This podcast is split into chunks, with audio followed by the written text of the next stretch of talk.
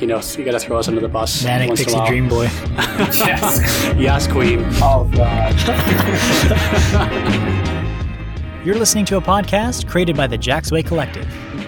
We're a group of friends who like to talk about philosophy, fiction, and whatever else is on our minds. Thank you very much for listening. Now let's get to the show.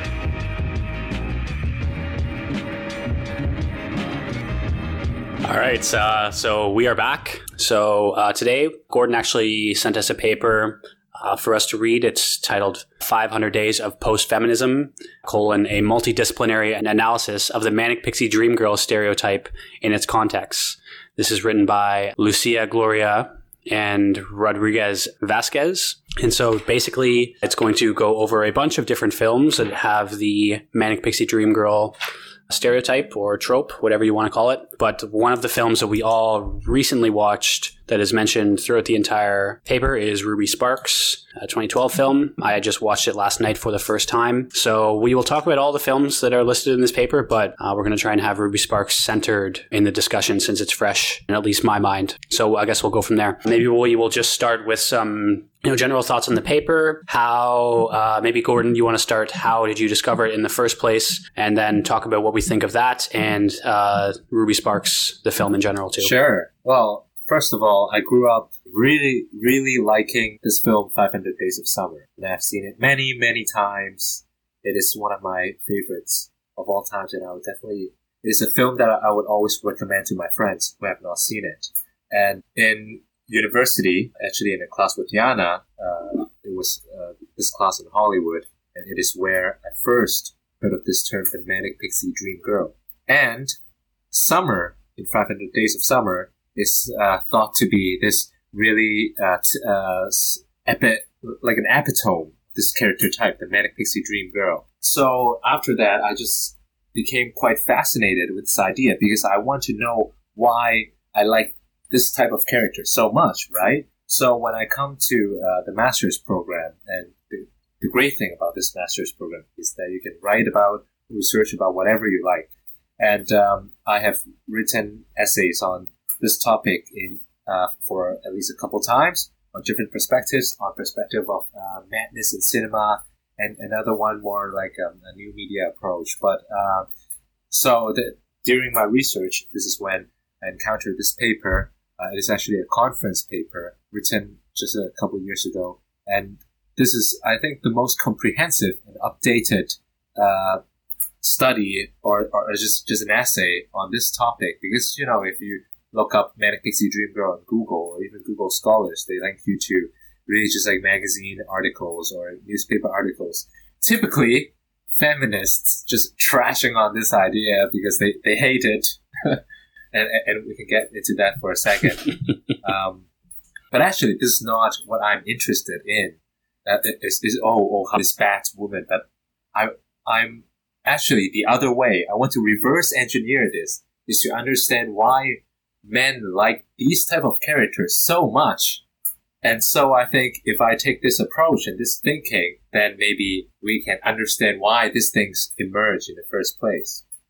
So this is why, yeah, yeah. Sweet. Yeah, I know one of the first things that I thought about when I finished the paper was exactly like you said is I loved how comprehensive it was. It was not specifically coming at it with that strong, you know, feminist stance using the Manic Pixie Dream Girl as, you know, pure pejorative. Um, instead, it was doing a, a kind of meta analysis of many different scholars' approaches on the same topic and um, seeing it from all of these different angles. So, to come at this subject for, aside from that Hollywood class, for the first time, I think that this was a great choice for an intro paper because I found myself being pushed and pulled in many different directions while reading. Sometimes I'd be like, oh, disagree, but then I would encounter like a very good counterpoint and it would pull my intuitions back, uh, back the other way. So I think it was a great choice. What do you think, Oliver? Well, this was my first encounter with the Manic Pixie Dream Girl, so I'm still uh, in the process of figuring out uh, what I think But about you it. have seen Manic Pixie Dream Girls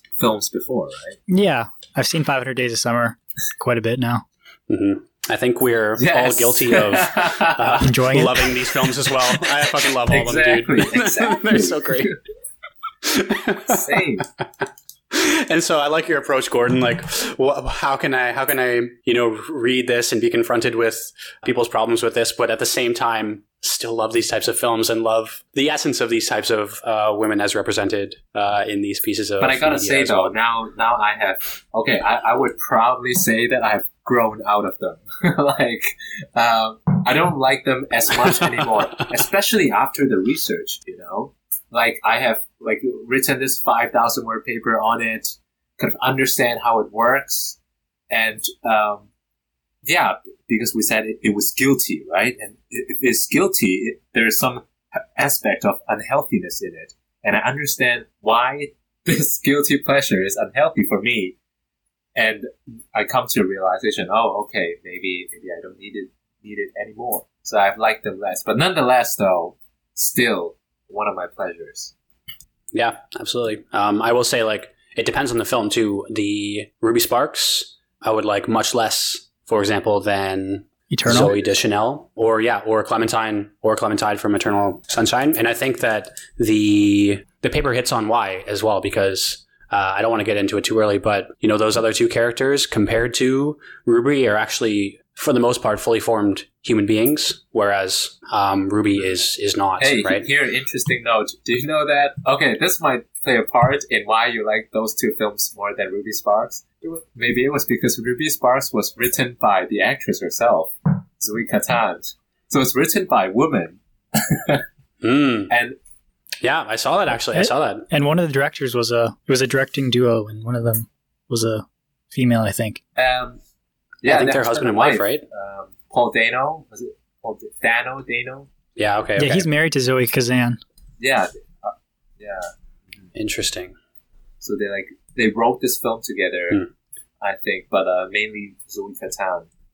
Um, wow. Okay. So maybe we should just start talking a little bit about uh, the film Ruby Sparks. I, I I definitely like saw this as much much less of a kind of nostalgic feel good film, and I was actually kind of grossed out and sickened. Yeah, Like Calvin. uh, sickened by uh, this film. Yeah, like he to me is a is a despicable character, and um, I actually fucking hated the ending, man, because for me, the actions that he takes throughout the course of the film and the way that he is able to be redeemed at the end and still get the thing that he wants at the end made me so fucking angry because, Yeah. in my opinion, he does not deserve that at all. What that guy did was torture, right? And it's like the actions of a, of a sick, a sick, sick person, and yet he still gets to have his cake and eat it too and get his fucking dream girl, which I'm like, So- no, no, no, fuck you, man. You don't deserve that.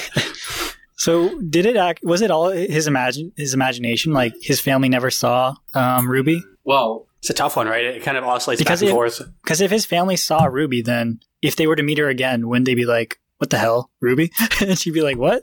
Yeah, exactly, and especially the brother too, right? Because the brother Yeah. is like, "Wait, how how are you here again?" Right after you fucking appeared and then disappeared, because they all interact with her.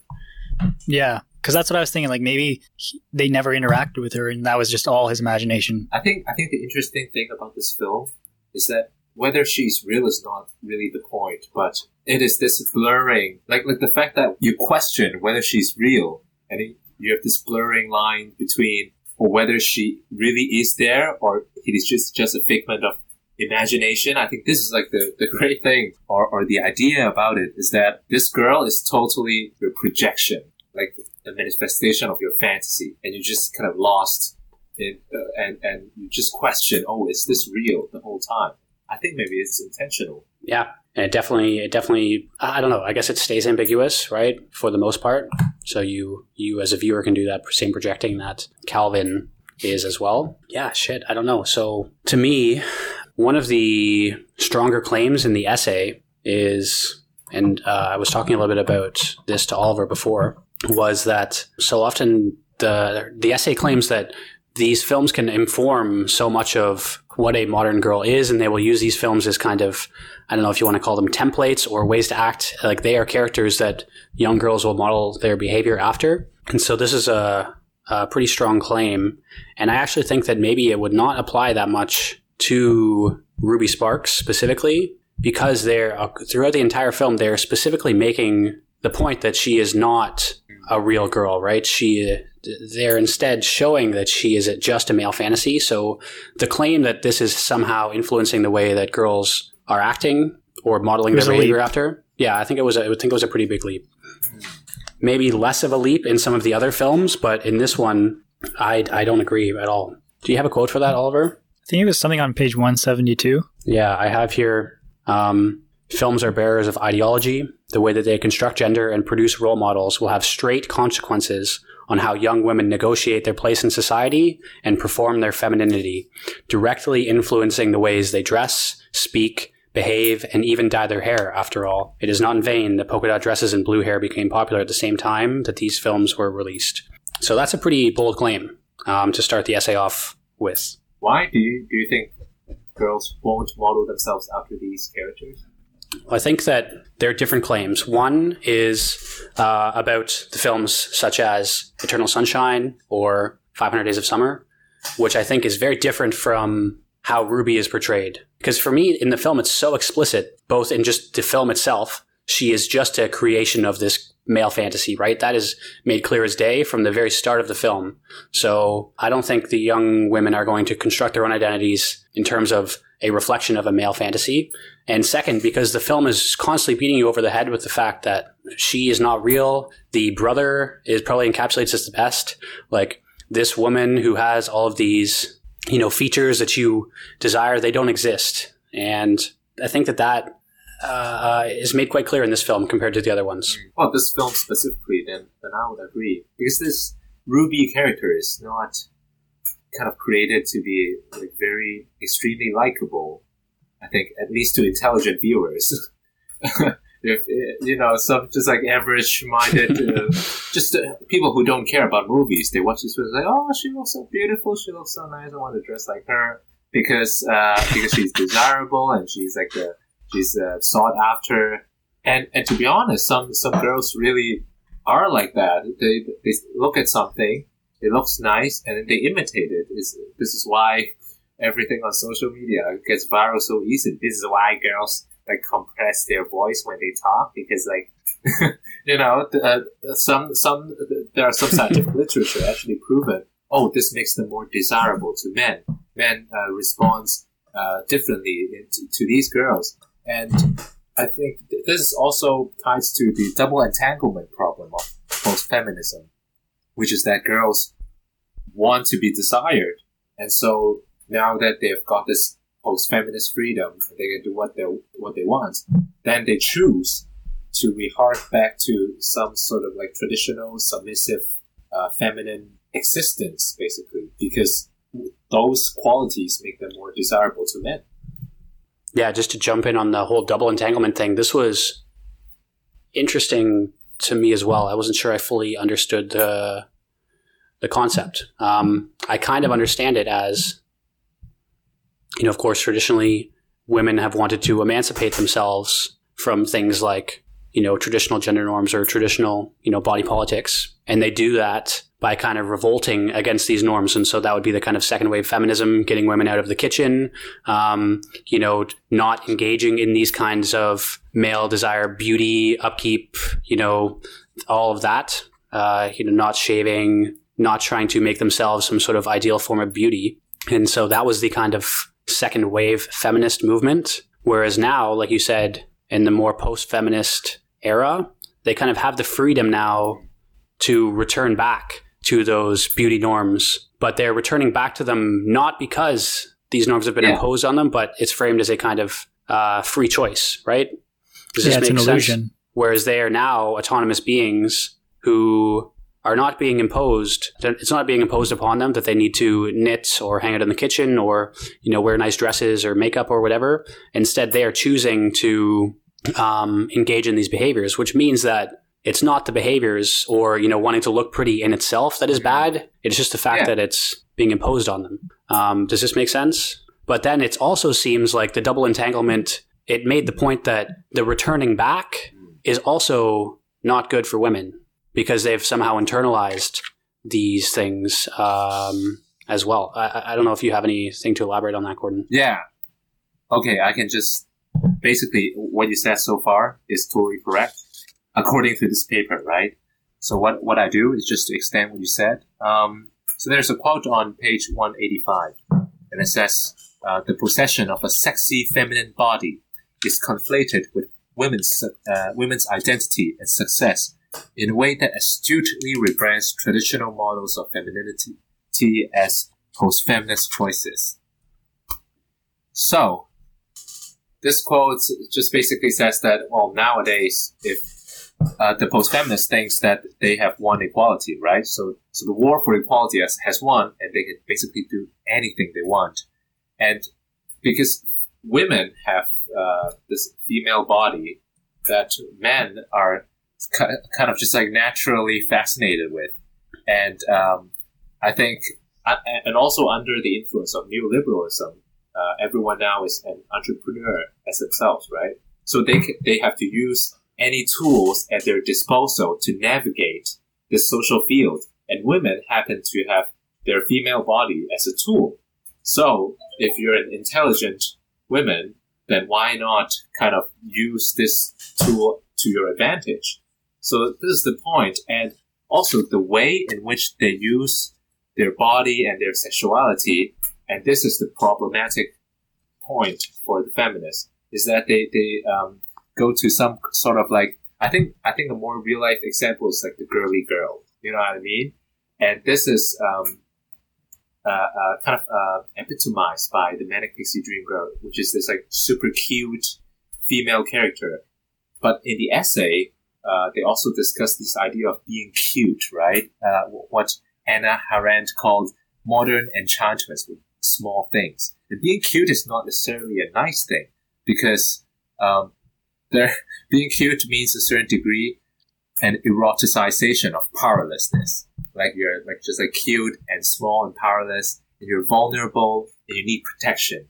And men love this idea of being a protector of something because it makes them feel manly and masculine and empowered, right? So women kind of um, they maybe consciously or unconsciously, but have this tendency to make themselves uh, seem vulnerable or small, so that men would like them because of this fact. And uh, actually, interesting recent example. So I, have I have gone on dates, right? And so when you go go onto a date, uh, when you first meet a girl, of course you want to show your best, like best personality and best virtues to, to the other person.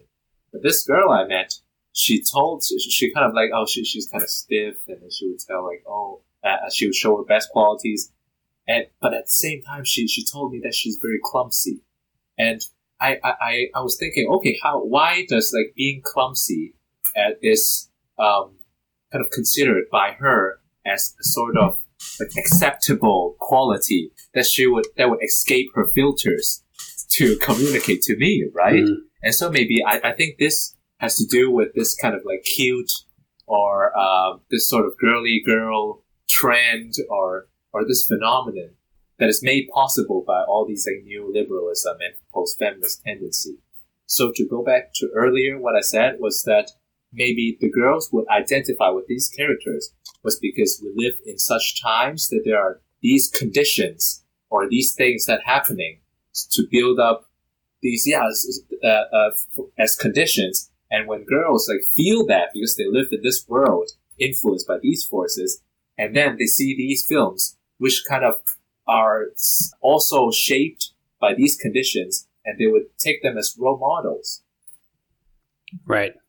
Um, and so uh, I guess I get what you're saying, and uh, I think Hannah Arendt talks about you know when you refer to something that is cute or um, the cute person, it's always in a kind of patronizing way where you're kind of looking down on them, where like you know they can't really you know control their environment, but instead like they are something that uh, uh needs to be protected or lorded over, which um, I guess makes sense.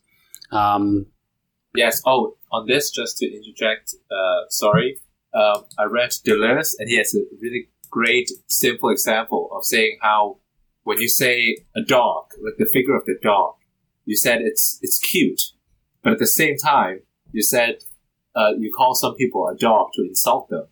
Mm. So there is like this really thin line between what is cute and what is really kind of despised or looked down on. You know? Right. That's actually interesting and uh, I don't know, terrifying at the same time. Keep that in your mind anytime someone calls you cute. Because you're right, it could Yeah, just be like a, it's a thin, it's a thin veneer of a compliment. Um, it's interesting, Yeah, sorry, go on. Go but on. yeah, I guess I guess uh, I'm always thinking about motives, right? And so for me, I see it as a good thing that women, just as men, are able to navigate the kind of neoliberal environment where the individual is its own kind of enterprise that is, you know, serving their own best interests. And so the, the paper seems to be taking a stance that acting in your own self interest to get what you want by embodying some of these traits is inherently a, a bad thing, right? But if the women are engaging in some sort of self interested behavior that is acting in a cutesy way so that they can get what they want from men, isn't that a good thing? I think the problem that she was trying, or the authors were raising, is that they be they become depoliticized, right? And they no longer challenge that higher uh, patriarchy or hierarchy.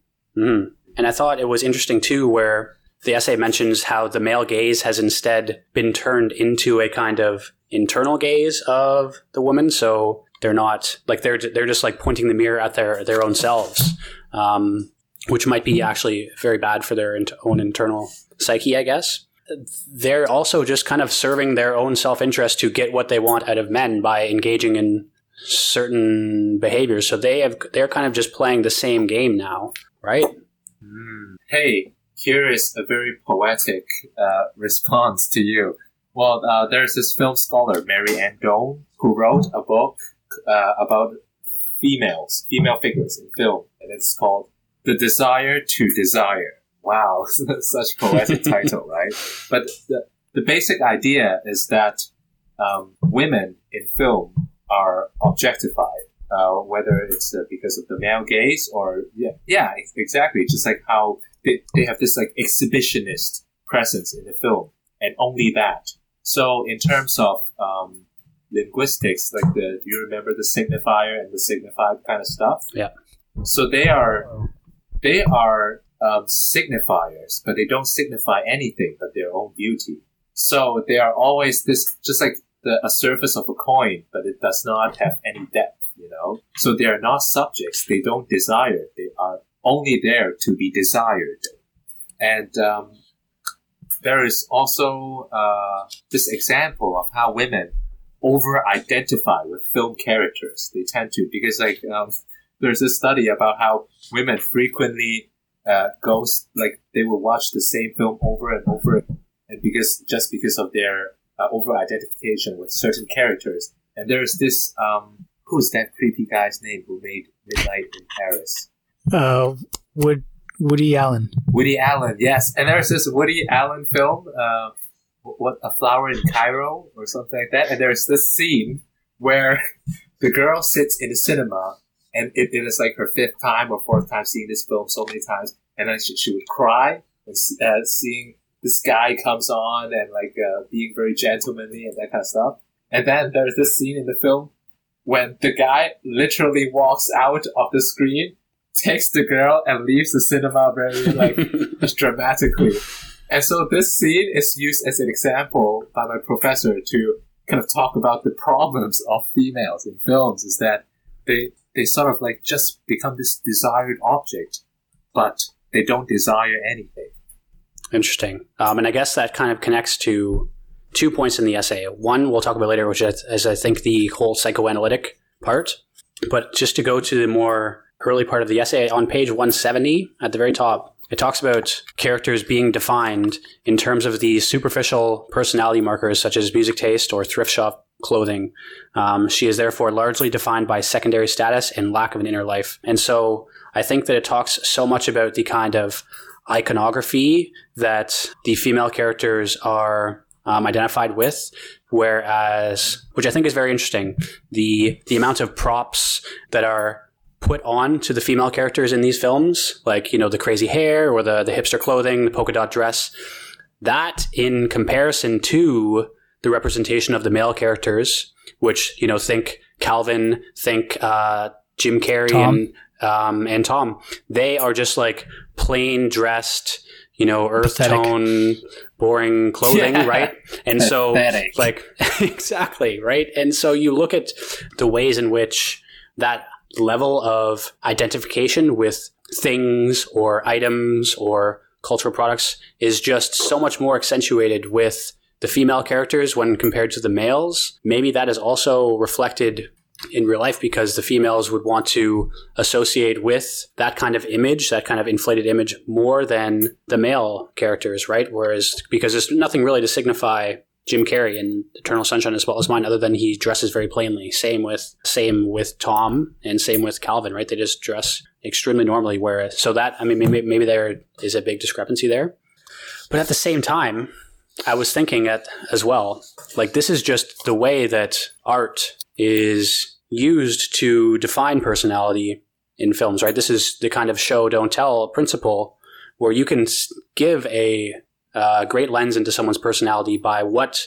they're wearing on screen and um, what kind of uh, books they're seen on screen reading or something like that. And so the essay talks about these as superficial personality markers whereas i like why what makes them so superficial right like everyone's identity is wrapped up to some degree or another to to icons or personal products or consumer objects or anything like that. I think that this is just one layer of defining a film or book character's personality and i don't see it necessarily as so superficial.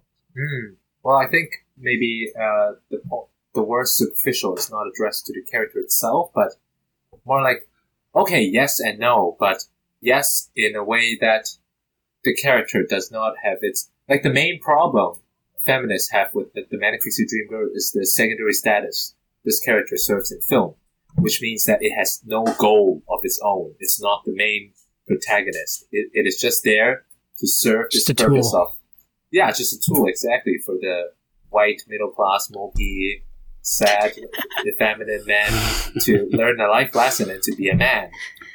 And and so like this lack of maybe uh, like a goal or a personality, maybe this is what constitutes the superficiality. Mm. So maybe instead yeah, like the problem might be not the fact that they are, you know, dressed up in these, you know, icons or products. It's the fact that that is being substituted for an actual internal personality and a primary Yeah. role in the film, right? It's not necessarily that they're wearing these things. It's that that is all that is given to us in terms of the development of their personality, right? Yeah. Mm.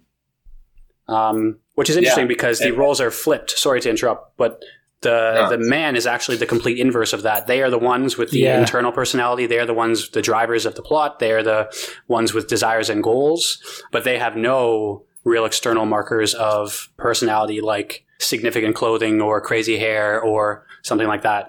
Yeah, valid observation. That's true.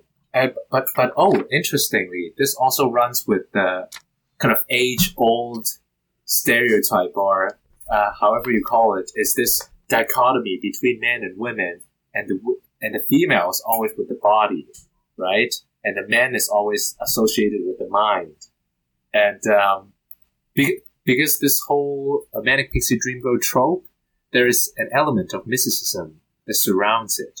The, uh, for example, there's the idea that the, the female is is the muse. He plays the character of the muse that sort of enlightens the male character.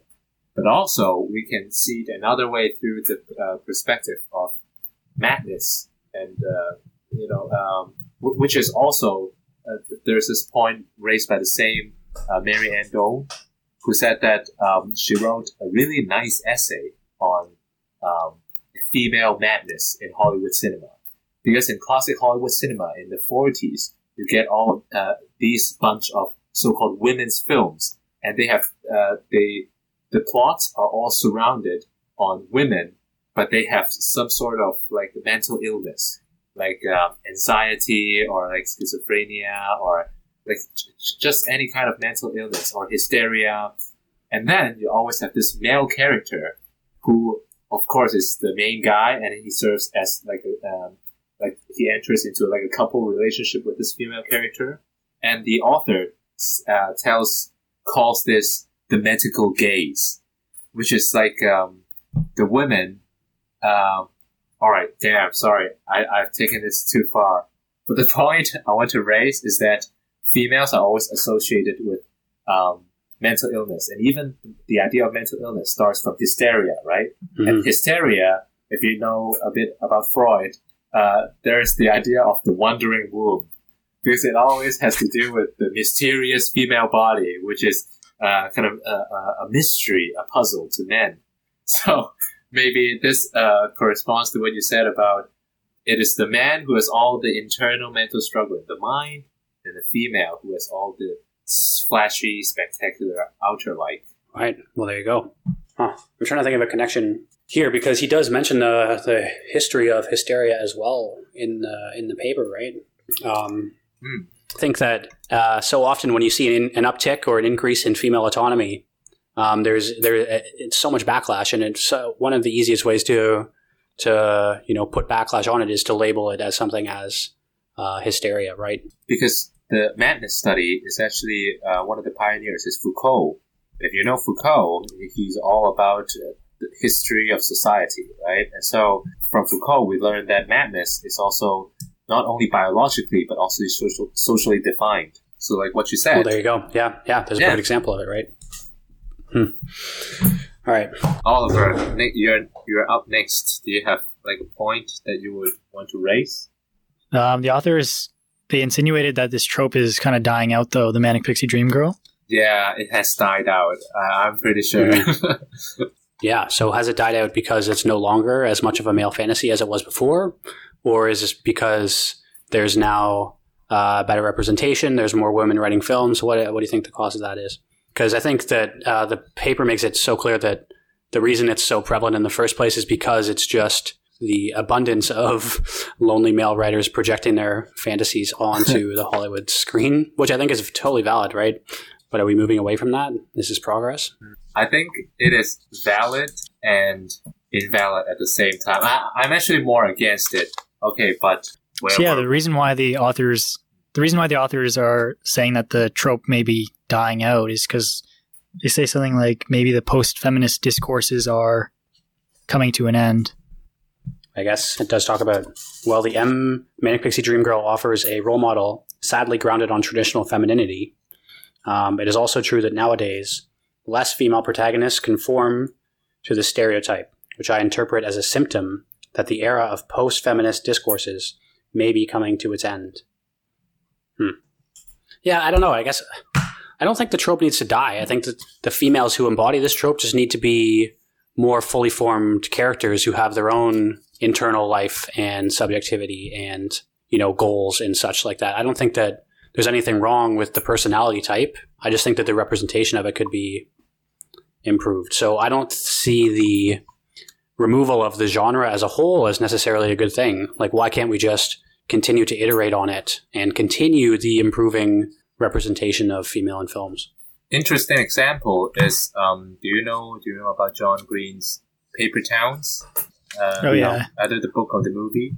Uh, so Oliver knows about this. So um, John Green wrote this book with the intention to kill off the manic pixie dream girl. So, so there is. Uh, that's why in the end of the story you have this big reveal that it is all in that guy's head, and the girl has her own ambitions, and which totally deviates from what the guys uh, thought it, it was. And so, of course, he, he claims that in this way he killed the manic pixie dream girl. But actually, personally, I don't think he killed the uh, the stereotype, but instead he evolved that stereotype. Because I think what these manic pixie dream girl films are really essentially about is about it, it is a rites of passage for young boys, and it is about masculinity.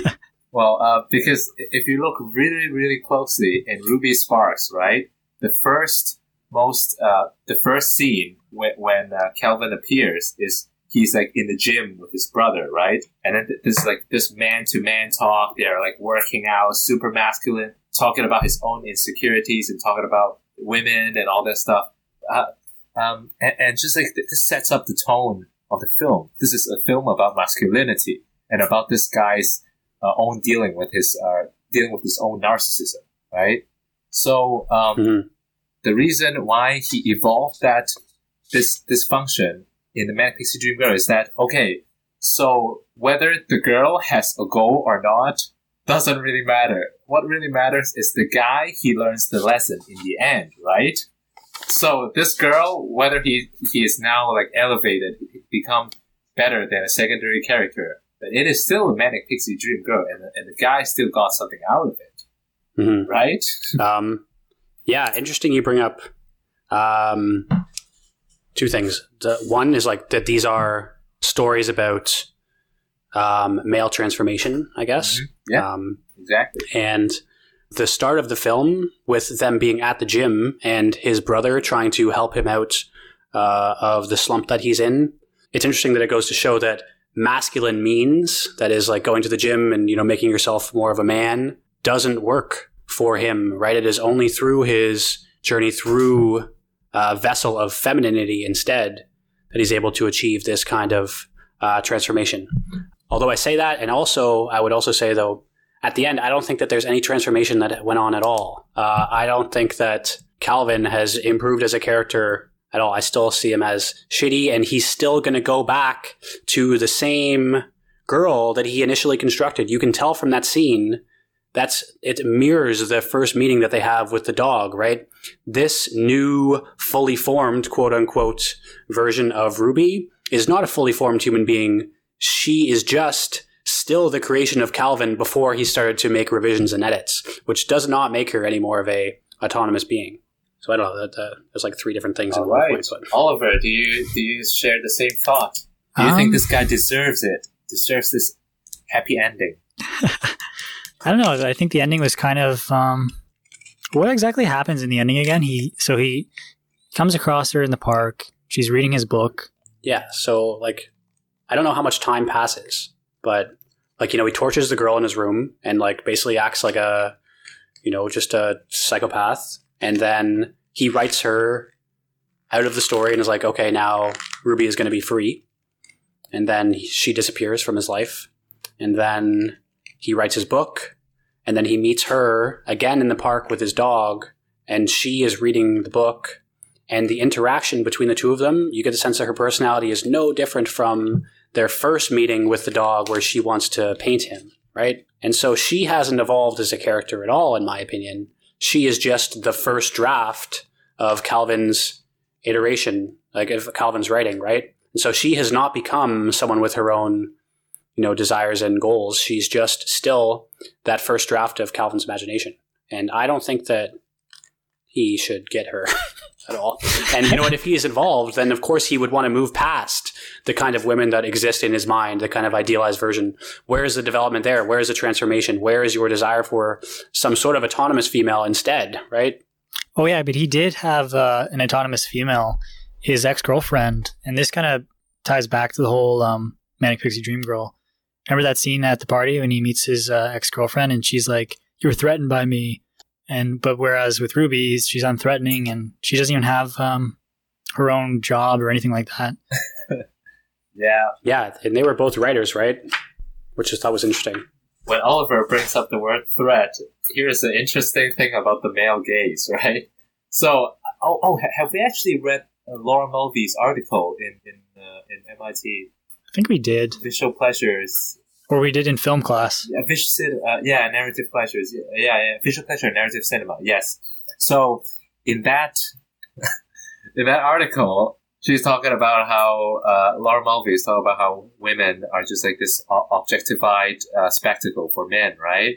And the reason, the psychoanalytic reason behind this, was because female was just the simple fact that females do not uh, possess a penis, and this acts as a threat of castration to men because men realize that oh damn this this woman uh, uh, sort of like reminds me of the fact that I can lose my penis or lose my potency or my masculinity.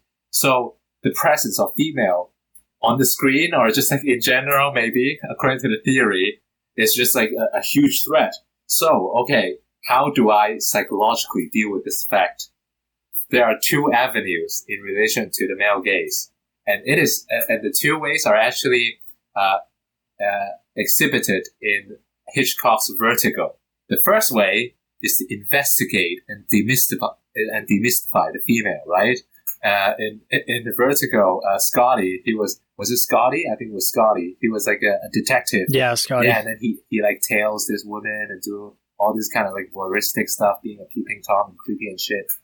And the second way is to fetishize the female, makes it like this like really pleasurable object, so that to reduce her threat to your own masculinity or manhood, right? So that um, Calvin's uh, in- interaction with his ex girlfriend is actually kind of like like talk about this theme in general. Like um, she threatens his manhood or his masculinity or his any sort of conception of him, himself, this fa- fantasy conception of himself. But Ruby would never do that because she is a product of his own imagination, which will always protect his ego and his existence, right? So this also is another proof of why this is a guilty pleasure, the Manic Pixie Dream Girl, and how this is all about the man male fantasy and just to protect his vulnerable spirit. Huh. Yeah, and uh, I guess throughout the whole film, y- you talk so much about about transformation. Yeah. And his ex his ex girlfriend confronts him with the fact that he uh, has not transformed at all. Clearly, he hasn't because he still just goes into blaming her for everything, and they have this huge blow up fight. Also, every time that Ruby doesn't, you know, succumb to his what he wants or is not acting in a certain way, instead of changing himself and the way that he is as a boyfriend or the way that he is as a man, and you know, actually confronting his own masculinity, he instead resorts to the typewriter to change the other person as if they're uh, mere object, right? And so at no point does he actually look inside of himself for that sense of transformation at all, because he can just resort to this to this typewriter, right? Um, Don't make me bring up the typewriter. which is why, yeah, exactly, exactly. Like, and I don't know why he deserves to be rewarded at the end of this film. I, to me, he he has done. He has made no strides. He's made no gains uh, whatsoever. Um, the film kind of reminded me of Ex Machina. yeah, well, I mean, at least at least that woman got to fuck over the the weird guy, though, right? yeah, interesting. Because uh, both of those women are products of male creation, right? Creation. That's true. What did you guys think about this whole concept of like projecting the ideal onto the the woman? An interesting point actually raised by Jordan Peterson. I saw it in one of his YouTube lectures.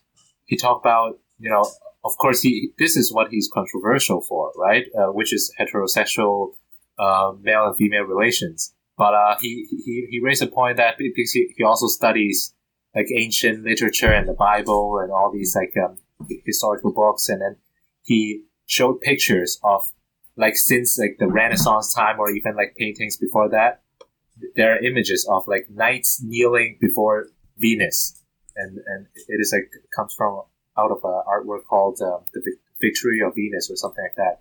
And he uses this as an example to illustrate his point that uh, throughout history, men has always used um, women as a sort of like feminine ideal to propel themselves. So women serves as this sort of like agent of shame. So like men would know that they're not good enough, so they would shame themselves like through this agent of shame to kind of propel themselves upward to become better. So when once you have like more resources, then you can like in a very calculative, almost like neoliberal way, you can so you can, you can purchase this other person, right? Because now now you have like at least like equal standings. So you know, um, no, so so so it just like ties back to the the theme about how women are the muse because they inspire the men to become greater. Well, there's the perfect example in this film, right? The the way that Calvin uses his creation of Ruby as a vehicle for him to overcome his writer's block and to create that next, to go from just kind of a depressed human being to another, uh, uh, to writing another great Yeah. novel, right? Um, he has used the the female there that, uh, of course, is a much better person and um, is literally much like just a much better uh, human being than than he is, but he still uses her as a vehicle to propel himself upward to to get what what he wants in the end, right? Okay, That is to write And- another novel. and here is a question to you, you boys. Isn't that what we do in everyday life, though? Like, aren't we using other pe- using people as things to move ourselves forward? Although you don't see it that way, but you know, maybe this is how the natural, this is how human nature works. Yeah, and that's why I brought up Yeah. the point about like, is there really anything wrong with the females using their body as a means to get what they want and doing their own sort of propelling forward in society, right? Because this is not just a dynamic that exists between a man using a female, but instead it is one that uh, you know females use over other females, men use over other men, women use over men. Like this is a more fundamental thing than the mere dynamic between uh, uh, the kind of depressed man and the manic pixie dream girl. This is something that extends beyond uh, this specific trope. What do you think, Oliver? Yeah, that's something I was uh, thinking about too. Like maybe it's just our uh, natural inclinations to uh, resort to these things in order to attract the opposite sex, or Yeah, because because you, you, you would think that no one would like a loser unless they they have a preference for weaker partners, right? So maybe neoliberalism, which claims to unveil the human nature and goes uh, and and develops according to this course, is right because humans are maybe they live in this inherently competitive environment, each trying to like best each other or even like only themselves. So like um, female using their body, male using whatever, just like everybody using whatever is at their disposal. I, I'm all for that. I think that's perfect. That perfectly makes sense. Is there another way? Um, and how much of this behavior that we engage in, this kind of self interested behavior, is informed by the economic neoliberal environment, and how much of that economic uh, neoliberal environment is a mere reflection of our human nature, right? Like, um, do we have other modes of being that we can engage in that's more altruistic and more teamwork oriented and not being so self interested and um, engaging in one upsmanship with each other all the time? Or is this so baked into us? Can we not escape? it's so dark. I know. yeah, I mean, I certainly like to think that we can escape it, right? But I know there's a lot of biology and a lot of evolution that uh, says otherwise, I guess. But hmm. I don't know. I don't know, guys. Big question. Let's keep acting self-interested for now. yeah. Well, But, uh, if, topic sorry, of go on. neoliberalism kind of segues into what the essay mentioned about hipsterism. All right, perfect. What do you boys have to say about that? Oliver, you want to start? well, first I just thought it was hilarious how the authors use Urban Dictionary to go on this like two paragraph definition of hipsterism. Is it justified? No, is it justified? I was just kind of like, seriously, seriously. yeah, I don't know what better way to tap into the on-the-ground reality, right? What did you guys think of when the author was talking about how um, these indie wood films are their um, ideologies are a little bit more hidden and illusory? ah, Um, yeah. Do you have do a you have a quote? Uh, It's, uh, it's at the beginning of the because I thought the like the indie wood stuff for me was very interesting too, and I guess I kind of saw the I don't know if it would if you could call it a transition, but it's a parallel between independent avant-garde films that actually stand in opposition to Hollywood norms and story storytelling tropes and everything like that, whereas you have the indie wood, which actually exists in that kind of middle boundary that actually is not looking for radical departures from the Hollywood norm, but instead slight tweaks to still distinguish it as a kind of niche market that, you know, people would, you know, be drawn to, but it is not very far away from the norm of Hollywood film. And so I saw this paralleled to uh, how the author describes the hipsters back in the 1960s, which was uh, had a direct at its core a very oppositional political radical movement to it um, that was instead uh, consumed or swallowed up by or repurposed by the kind of overarching society to turn the hipster culture into one that is much more in line with the norms of consumer culture and conformity. And so, just as the independent film has been somewhat consumed into the indie wood, becoming much more in line with the norm, same has happened with the alternative hipsters versus the kind of modern day hipsters, right? That's true.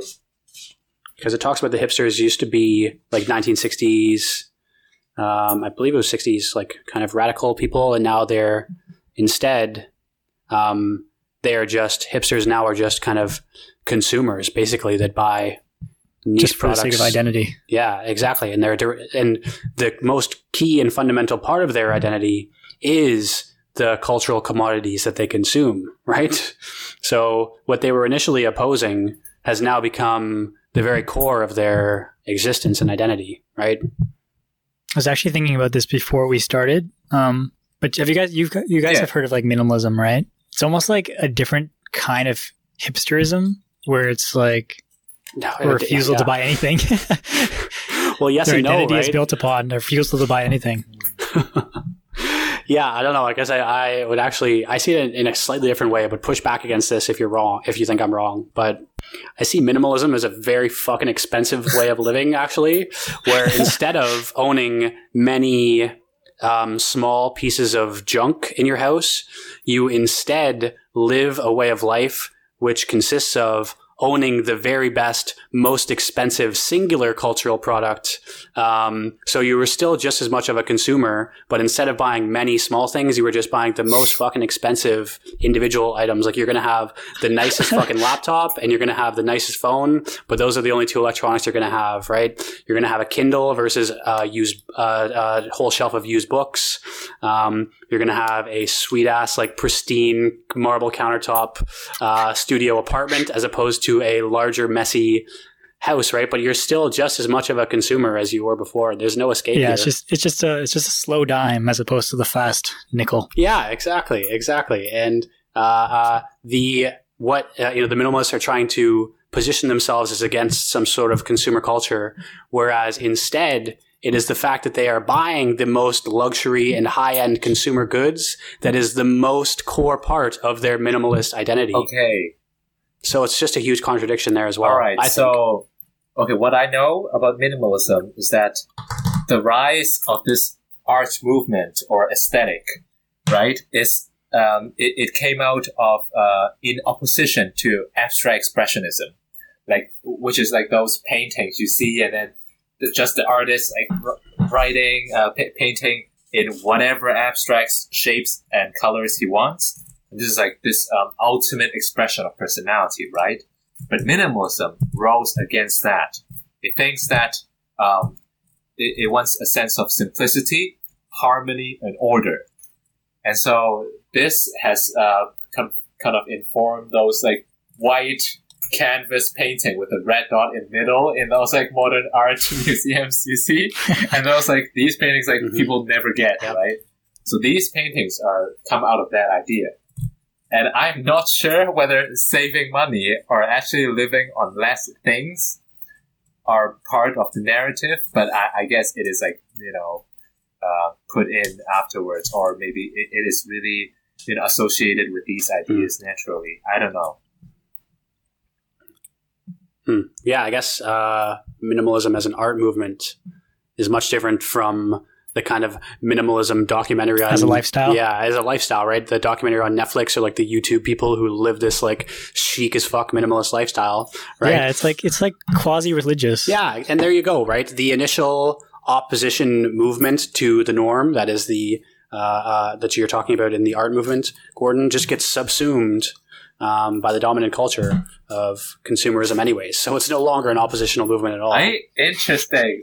Um, but I don't know. I guess I'm thinking about minimalism in a different yo, way. yo. But um, when you just talk anyways. about and um, okay, you guys know about the Society of the Spectacle, right?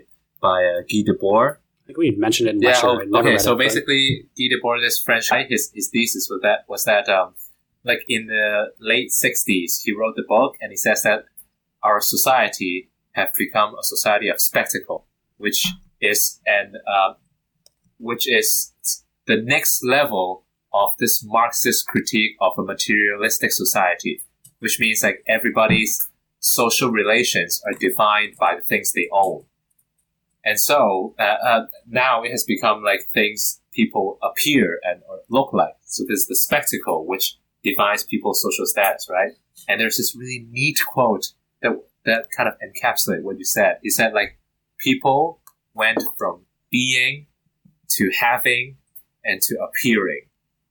So it's like people from being like hipsters with that uh, kind of like counterculture ideology, radical political statement, into like having hipster stuff, you know, vinyl records or you know clothes or that that that, that lifestyle, whatever. And now into the next level, appearing to look like hipsters, mostly with fashion or just like Instagram photos of places you've been but you don't actually own them. so we have come this natural progression.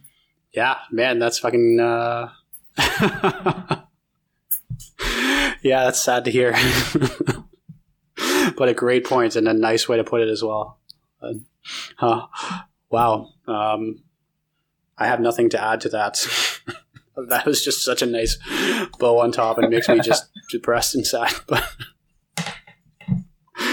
oh That's man, great. um, Oliver, final thoughts. Well, um, it's going to be hard to enjoy these Yeah. films moving forward. Definitely won't be putting those on my Letterboxd. I don't know. I don't. I don't find myself less attracted to the real life versions of these types of females. Right. I still love, you know, very fun, spontaneous girls who have you know a wide array of interests. Right. But of course, the representation can get better. I don't think we need to throw this trope out the window entirely. I just think that we need to improve upon it and um, maybe getting some new takes on it. Some uh, like the essay says, how male focused these these films are. And so maybe the concept of the Manic Pixie Dream Girl can be stripped of its dependence on the depressing male character and can instead be um, about just a fully functioning, autonomous, uh, eccentric, spontaneous female who is on her own path and um, you know has her own goals and maybe she can use a man instead as a vessel for her own personal development um, yeah you know you gotta throw us under the bus Manic once in a Pixie. Dream Boy. yeah there you go Yes. yes queen Oh god.